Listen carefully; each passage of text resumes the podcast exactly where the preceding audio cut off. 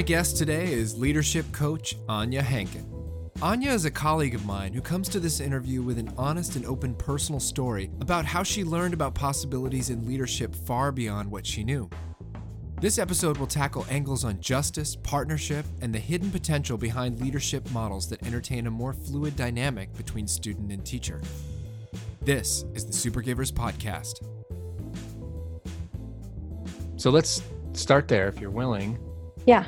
And yeah, maybe introduce yourself to me and my listeners and how are you how would you like to redefine leadership? Hmm.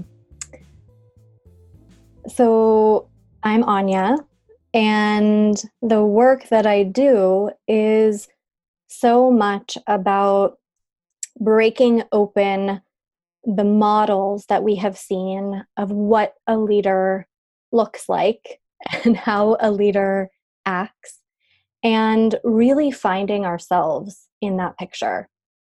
So, naming and claiming our own style of leadership. And what do you see as the pre existing standard and template that we're trying to break out of? Well, I think there's really this sort of visual template, which is cis white males that we've been shown for, you know, so long. And then there's also these qualities that show up within that template that's really about kind of this expert model, this person that is loud, this person that is in the center of attention all the time and wants to be kind of this idea that to be a leader, you need to have everything figured out, that you have all the answers, um, and that you're you're doing it on your own. Are you saying these things don't have to be true? I'm saying these things don't have to be true. I'm yes. saying that they're not true. Ah. um, and I think even if you begin to unpack some of those models as they stand, you see that that's not true. But as you kind of dig even deeper, I personally find that to be totally unappealing to strive to fit into that model. And um, it's so necessary, I think, to really create our own way, especially now when we're just in this incredibly intense, volatile time. And do you mean by saying that, that especially now, um, because it feels like there's pressure to transform systems and make changes or are you saying that for some other reason? Yeah i'm saying it for exactly that reason. yeah. Yeah. Yeah, yeah. and i think as we sort of grapple with this sense of hopelessness or helplessness we're looking we're looking for people to lead us and i think really we're the ones who are going to be leading um, so who's, I'm who's who's we when you say we're the ones? Ourselves? ourselves. Yeah. Ourselves and i think really being able to say you know i don't fit into this traditional model of leadership. I haven't seen anyone necessarily like me or with the qualities that i possess or that are important to me and still i am going to claim my leadership. I'm going to step into my own leadership. What does that look like? And how can we be leaders who don't have all of the answers? How can we be leaders who ask a lot of questions? How can we be vulnerable and imperfect and iterating along the way and still find our leadership in that and know that that's that is a form of leadership. Part of me wants to go into the personal part of this but let's let's maybe flesh out a little bit more of you as a facilitator and leadership mentor. Um, and you mentioned to me earlier this concept of non-binary leadership. Can you can you tie this into that and, and explain a little bit more about that? Yeah, so for me, that speaks to kind of breaking open this traditional model of leadership and really recognizing that we are not simply student and teacher, student or teacher, leader or follower, that there's really this kind of inextricably linked connection between the two. And so I love this term of non binary leadership that we, we're not either or, we're both and. And there's some, it sounds kind of simple, but I think it's really profound to recognize that we can kind of contain those multitudes, that we don't have to simply be expert, that we don't have to simply be leader um, as we've known it to be, and that we get to constantly be growing and learning and learning from the people who we are quote unquote leading, that it becomes this kind of collective experience with us as the guide. So that's really a leadership that I'm interested in in my own life and in my work. Yeah. And while I'm tracking you and I and I of course work from a very similar belief system, I'm I'm thinking of the white cis males, the other white cis males who are listening to this and and, and wondering so what is the problem with the model that you're trying to um, grow out of what would you say for someone who is open to like what what what do you mean there's a problem with the way we do leadership? What does that even mean? I'm i'm the manager of a bank or i'm doing this and what's what can i not be a white male in position? Mm. what's what's happening there that you think is is is the first important thing to learn about um, what's problematic in that role? Mm. or in that old template? Yeah well i think in that case there's so often this sense of you know what i've spoken to before of having to hold it all together or feel like you are the only one um, in charge or you have to know all of the answers. And i think that that feels outdated for a lot of people including cis white men um, who might feel really uh, empowered to say hey i don't actually know the answer to that and to feel like that is okay and not only okay but desired. And to invite other perspectives into the room to acknowledge all of the people that are often kind of working behind the scenes um, sharing ideas and brainstorming and making all of the pieces happen to really recognize um, the support that you're getting um, that enables you to to stand potentially at the front of the room. Does that make sense? I, am sort of playing devil's advocate, and yeah, I'm, please. I'm, I'm wondering. I do that a lot with this. it sort of adds credibility. I hope. How do you how do you create fluidity, which I'm a big fan of? Uh, I think it's I think it has you know so many so much potential when we can be really fluid with power. And when we're talking about leadership roles, how if i'm thinking from the standpoint of somebody who's whose mind so far has only made space for a static dynamic right? Like power going one direction hierarchically uh, from themselves through other people and probably receiving power from other people. How do you continue to create structure and safety when you shift from that rigidity and uh, when you shift from that rigidity into a more fluid power structure? Hmm. Um, I don't know.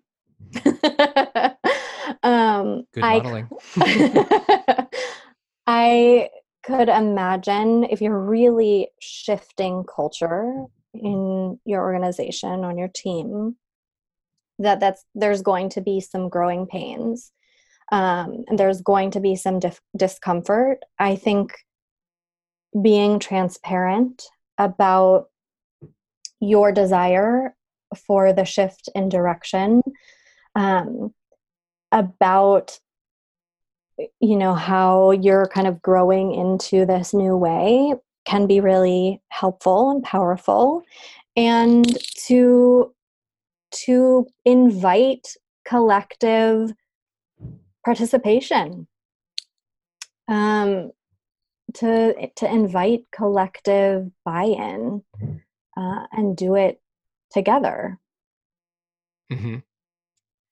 but i don't ex- i don't exist in those spaces very often so mm-hmm. so truthfully i'm not sure well it's interesting because i think you you and i are probably very similar in that i would i would really love existing in the power cultures that you create and you, you probably would feel good in mine as well but not everybody operates like that i'm learning.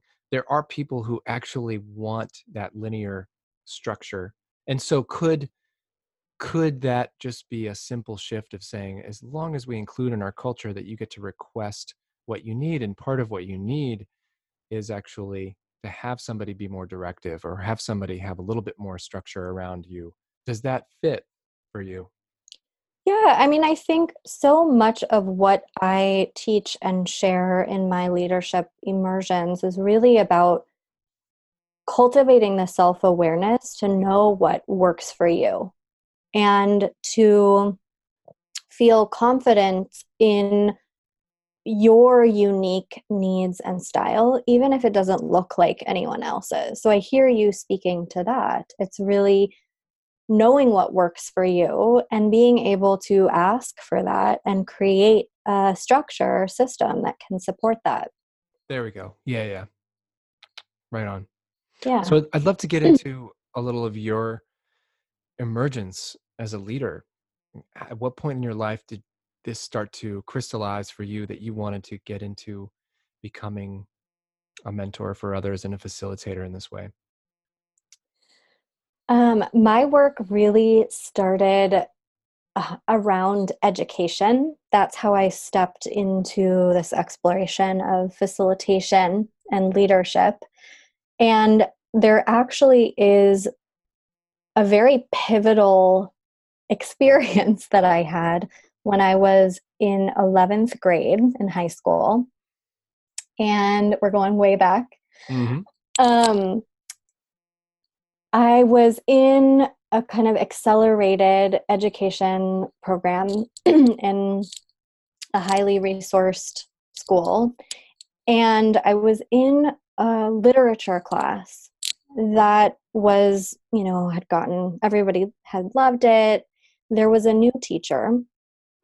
And she was asking the students to write and share really personal essays based on the books that we were reading. And she would invite us up to the front of the room. We would be asked to share these personal writings, and she would tear people down. Hmm. She would just tear us down. and there ended up being this culture in the classroom where people dreaded coming to class. People just dreaded sharing anything personal, anything vulnerable. Folks who had always done their assignments were no longer turning in their their assignments for fear that they would be sort of exposed and it was horrible. I hated it. I dreaded going to that class. And at some point uh, a few of my classmates decided that we had had enough and we wrote a letter to the teacher basically saying, you know, we don't feel safe in this classroom. Here's some of the reasons why. We don't know what to do. And about half the class signed that letter and we submitted it to the teacher. Wow. You felt yep. safe enough to do that though. I don't looking back, I'm not sure how we felt i think it was out of desperation mm. honestly mm. like we mm. need this class to to graduate and she's the only person teaching it what are we going to do it wow. just felt like we need to do something but it was really scary i had never done anything like that before um so about i think about 15 students or 20 signed that letter and we sent it in to her and the next day, she came into the classroom weeping. She had received the letter. She was horrified. And she invited everyone who had signed the letter to meet her at lunch and talk about it. And this is a teacher that I was terrified of. Mm-hmm. So lunch comes, and out of these 15, 20 people who signed the letter, only one other person showed up me and one other mm. person. So there we were with this teacher and who knew what we had thought and I remember just being like, oh my goodness, like this is just horrible.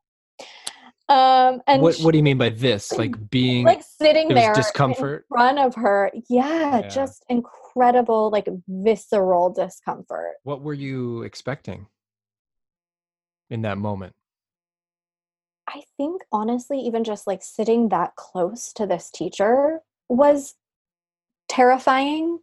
And we had just kind of potentially provoked her and i'd never had that kind of exchange with a teacher before. I don't know what i was expecting but i was not feeling good about it. Right. And the, and i think i also felt really kind of abandoned by all of these other students. Mm. right that doesn't inspire inspire you know confidence to be going into this vulnerable situation and have your your troops basically run for the hills, huh? Yes. Yes. I think I, I just like walked into that room and like, oh my goodness, only me and this other student. wow. So there we were, um, sitting with this teacher, and she said at some point in the conversation, What can I do? How can I make this better? I had no idea that this was going on. What can I change? And I really shocked myself in that moment because I had so many ideas about what could change and ways to shift the dynamic in the classroom, ways to make it feel safe and inviting and inclusive. And I just, it like opened up this flow of ideas and inspiration that I spoke to her. And she listened. And in my memory, this other student who was there with me hardly said a word. he was silent. Um, but I shared these ideas with this teacher, and she really listened. She really heard me. And the amazing thing is that after that afternoon with her, she incorporated a lot of my ideas. She implemented the changes that I had suggested, and she really transformed that classroom. So tell me about the impact, because obviously this is hugely meaningful. You said this was pivotal. Yeah, I realized that education was not this passive thing. That it wasn't just the teacher's job to say this is what you need to know and how you need to know it. And as a student i would sit there and say okay great absorbing doing. That it could be this really vital exchange. And that even though i was in 11th grade and a student i had ideas that really could impact and transform this environment, this experience, and something that had been really toxic into something that felt really energizing and enlivening. And that was transformative for me as a as a young person and it really catapulted me into my career path and to where I am today. So being a, a learner, being a quote unquote follower could become an active process. Yes. I think it speaks and, to that non binary yeah. sense of student and teacher, of leader and follower, that there she was, this, you know, seasoned teacher learning from me, a young student, uh, instead of just the other way around, which we come to know as education. Yeah. So as you look back on that now, some years later, as you imagine, I, I imagine you have much more understanding of of what your teacher's world was like at that time in her development and being an adult and holding space for people right now that you're in a version of that seat right Mm. what was it that she provided that changed the game for you After the conversation, well i mean i just at the risk of it I, sounding obvious right? I just want to make sure people get that. Like what was how do you celebrate what she did mm, in changing things? Because she could have responded in any, any number of ways as you were bracing yourself for right? True. Yeah, very really- true. right so i want to hear it from you. I'm sure we can all make some guesses just in hearing your story but what what do you see in her if you were to look at her right now as a client of yours right like what would you be celebrating about the way she showed Mm. up I love that question. Thank you. Yeah, I think I would be celebrating her vulnerability, her humanity, really letting herself feel the impact of how her teaching was being received and to extend that deep receptivity and listening that I was not expecting. And I think that's really hard to do, especially in a place where you're feeling challenged or critiqued. I mean, she really received that feedback and integrated that feedback and allowed her allowed the experience to be responsive to what was happening for students and you know just reflecting on that i feel like that encompasses so much of what i teach and aim to be now Right. It sounds like you got a double dose of what has informed or maybe even just ignited what was already in you as a leader.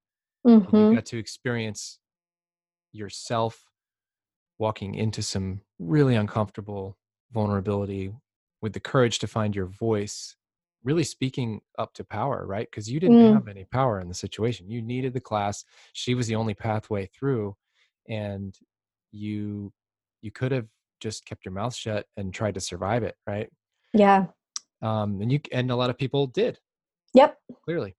yep So you got the the incredible benefit of that experience, and then on top of it, she actually in that moment, and maybe because of the way you showed up, she was allowed then to transform into a higher version of who she was, possibly. Mm, Maybe she was. Yeah. And so you got you got the modeling from her that you needed all along. Yes. Yeah.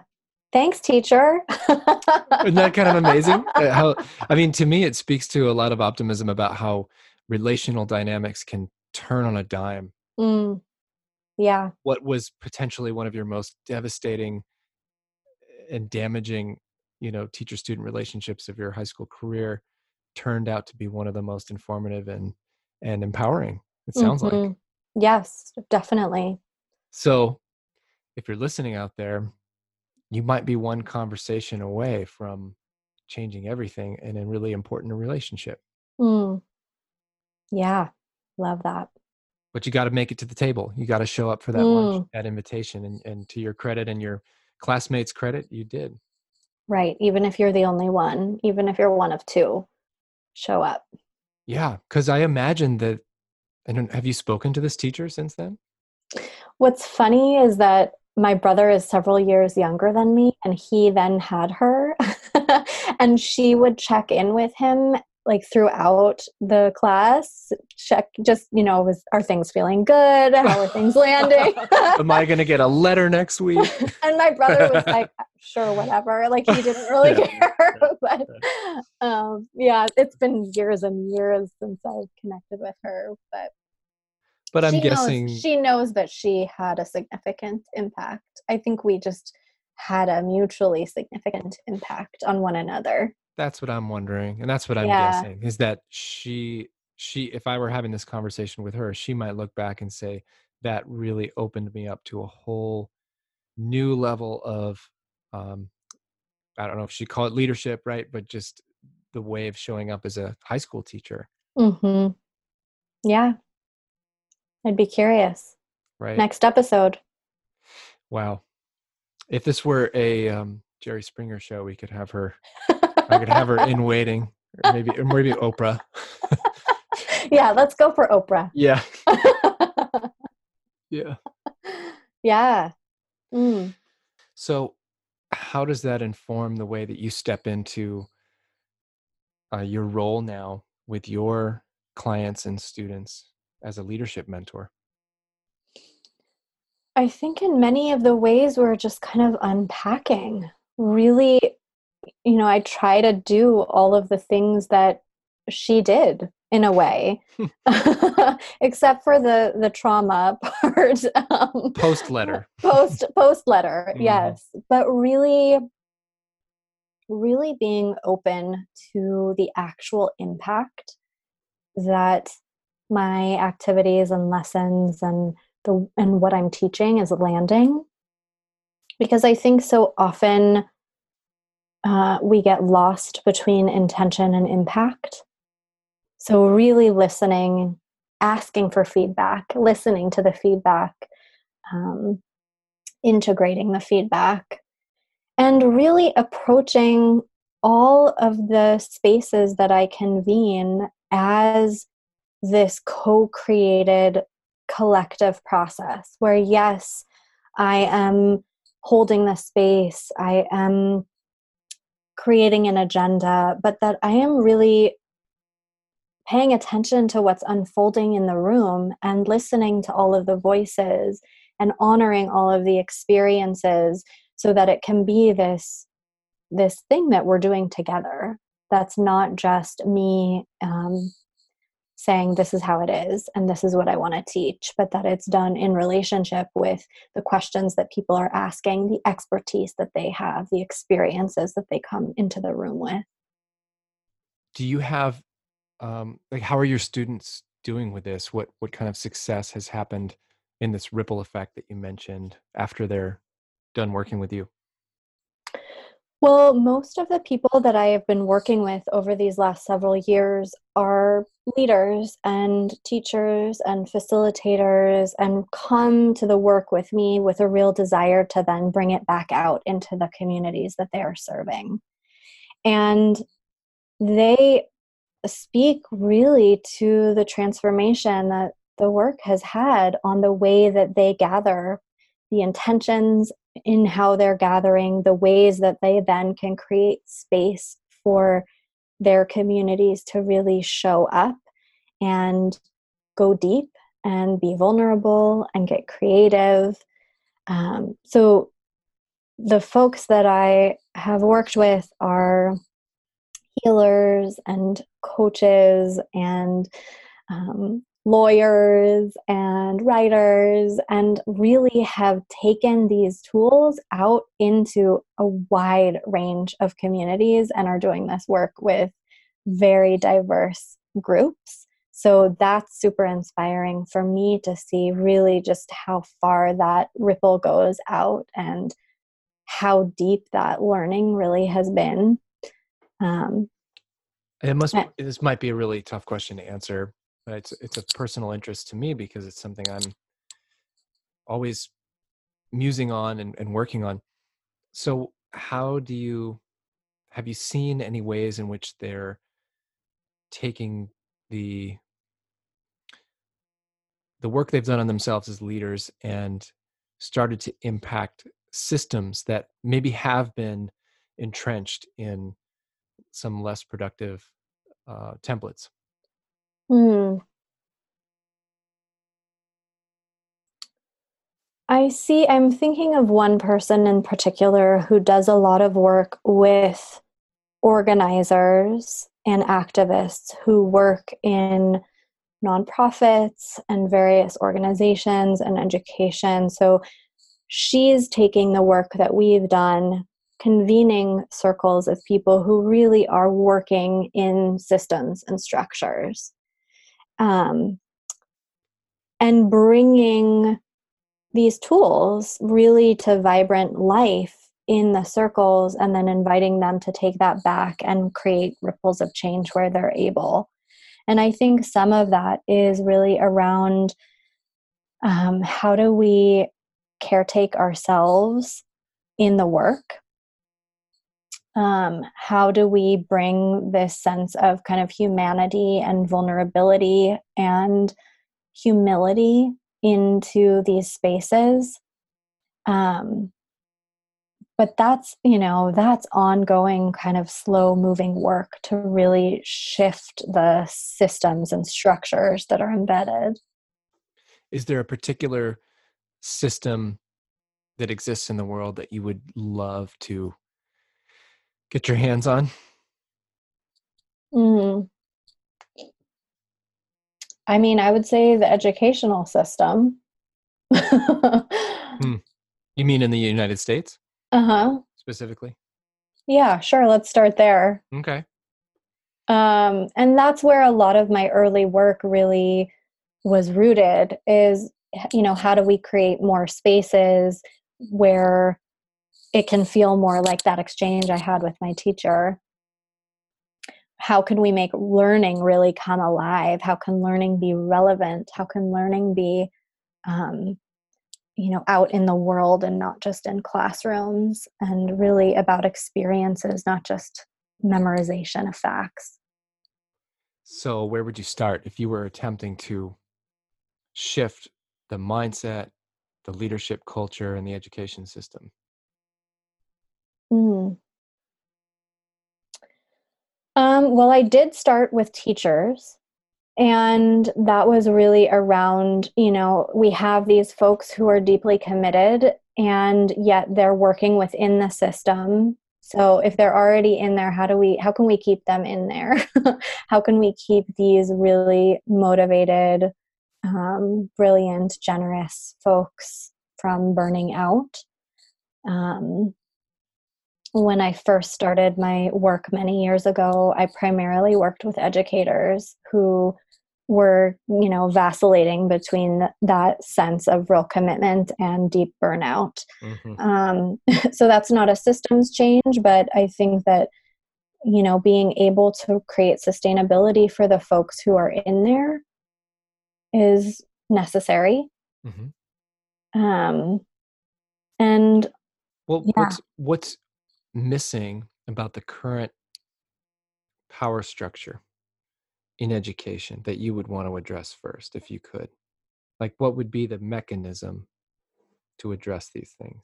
Mm. is it partially opening up um, recentering and empowering teachers and people who are in the schools? Is it something else?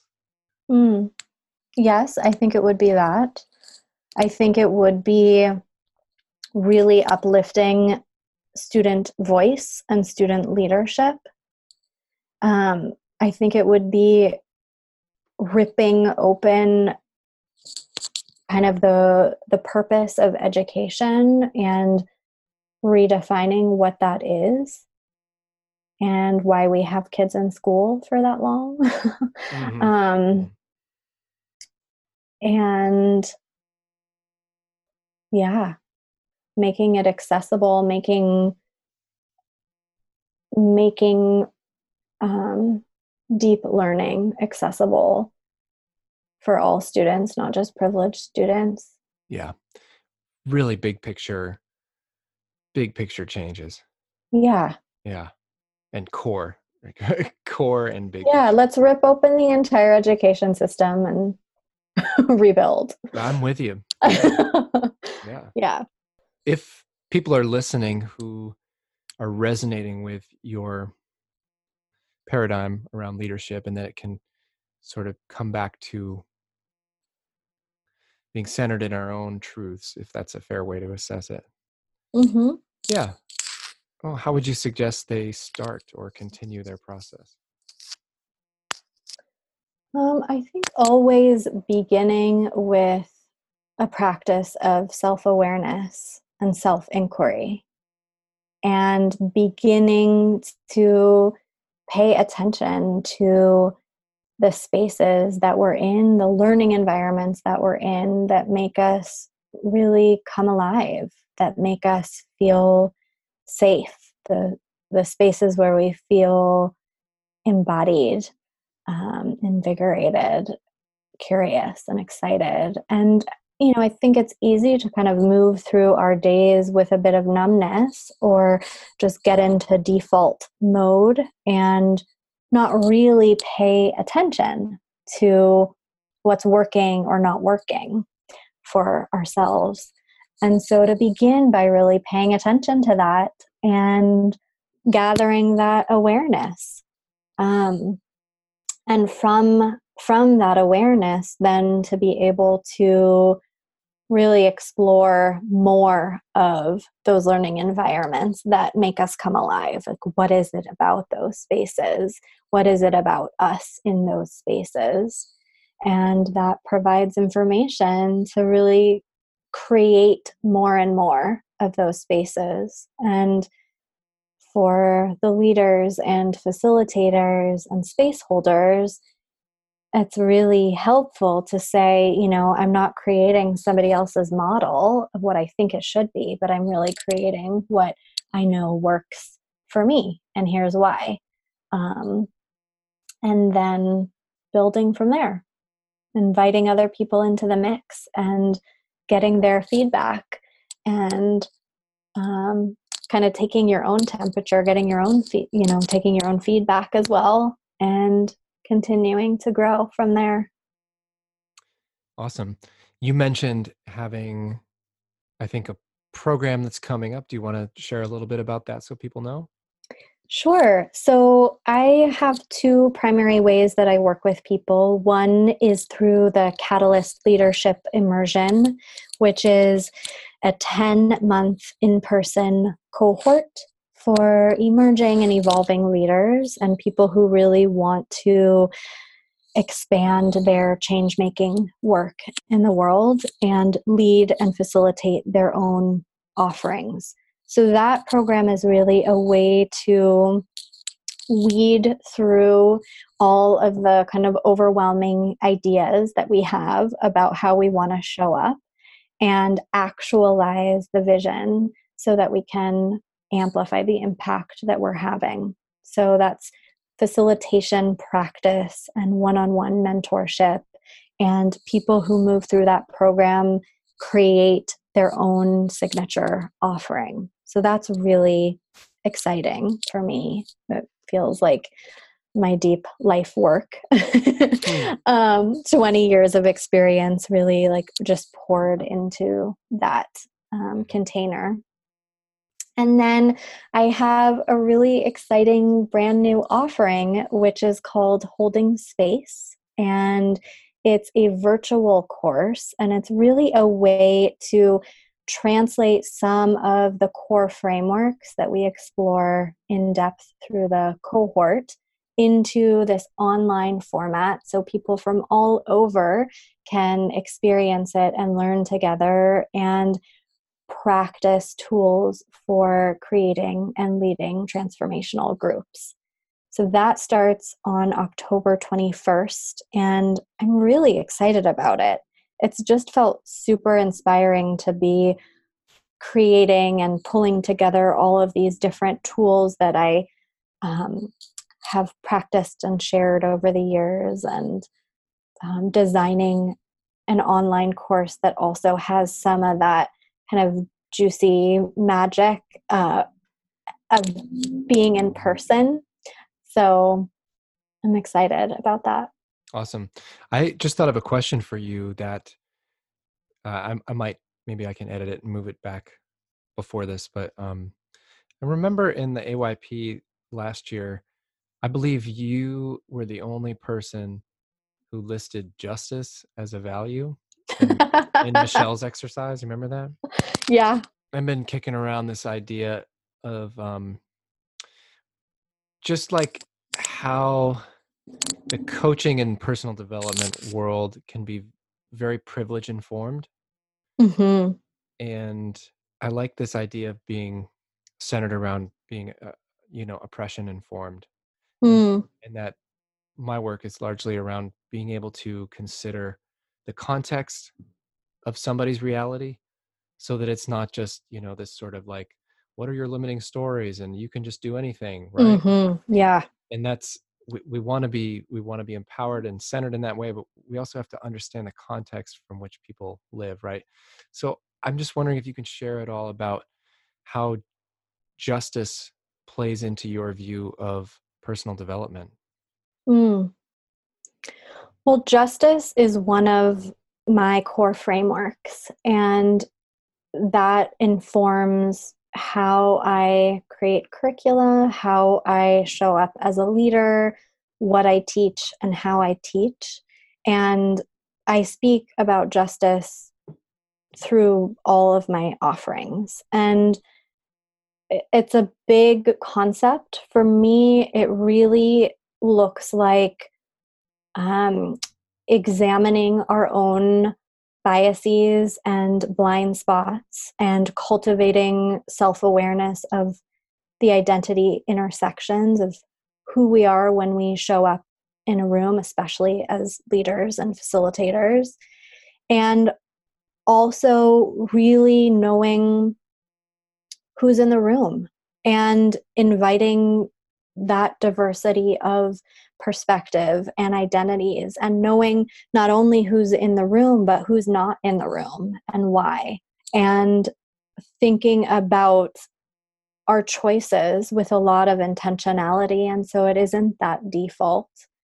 Um, for me as a cis white woman i think a lot about how i'm holding myself accountable um, there's a great article by Mia Mingus, who's a disability justice advocate and writer, about um, kind of reframing accountability and how can we look at accountability as this beautiful invitation, as this um, kind of honor. And so I am bringing that perspective into the spaces that I hold as well. Um, but really having hard conversations with myself, with other white people, um, asking the hard questions, reading, acting, um, and as much as possible, moving theory into practice. Beautiful. Thank you. Yeah. yeah. Uh, if people want to look up more about you and your work, where should they go? Um, all of my details are on my website, www.anyahankin.com. And I also hang out on Instagram a lot, Anya mm. Hankin. Um, and yeah, you can find all the information about the leadership immersion and about the upcoming e course there. Again, Anya Hankin, facilitator, leadership mentor, Portland, Oregon thank you so much for being a part of this conversation and for doing all the the well-informed work that you're doing in the world. Mm, thanks, Jesse. It was really lovely to talk to you. To check out more from Anya Hankin, go to anyahankin.com. Here's the question of the day Who in your world are you hiding important feedback from? And what conditions do you need in order to feel safe and clear enough to communicate with them? This has been the Supergivers Podcast, and I'm your host and producer, Jesse Johnson.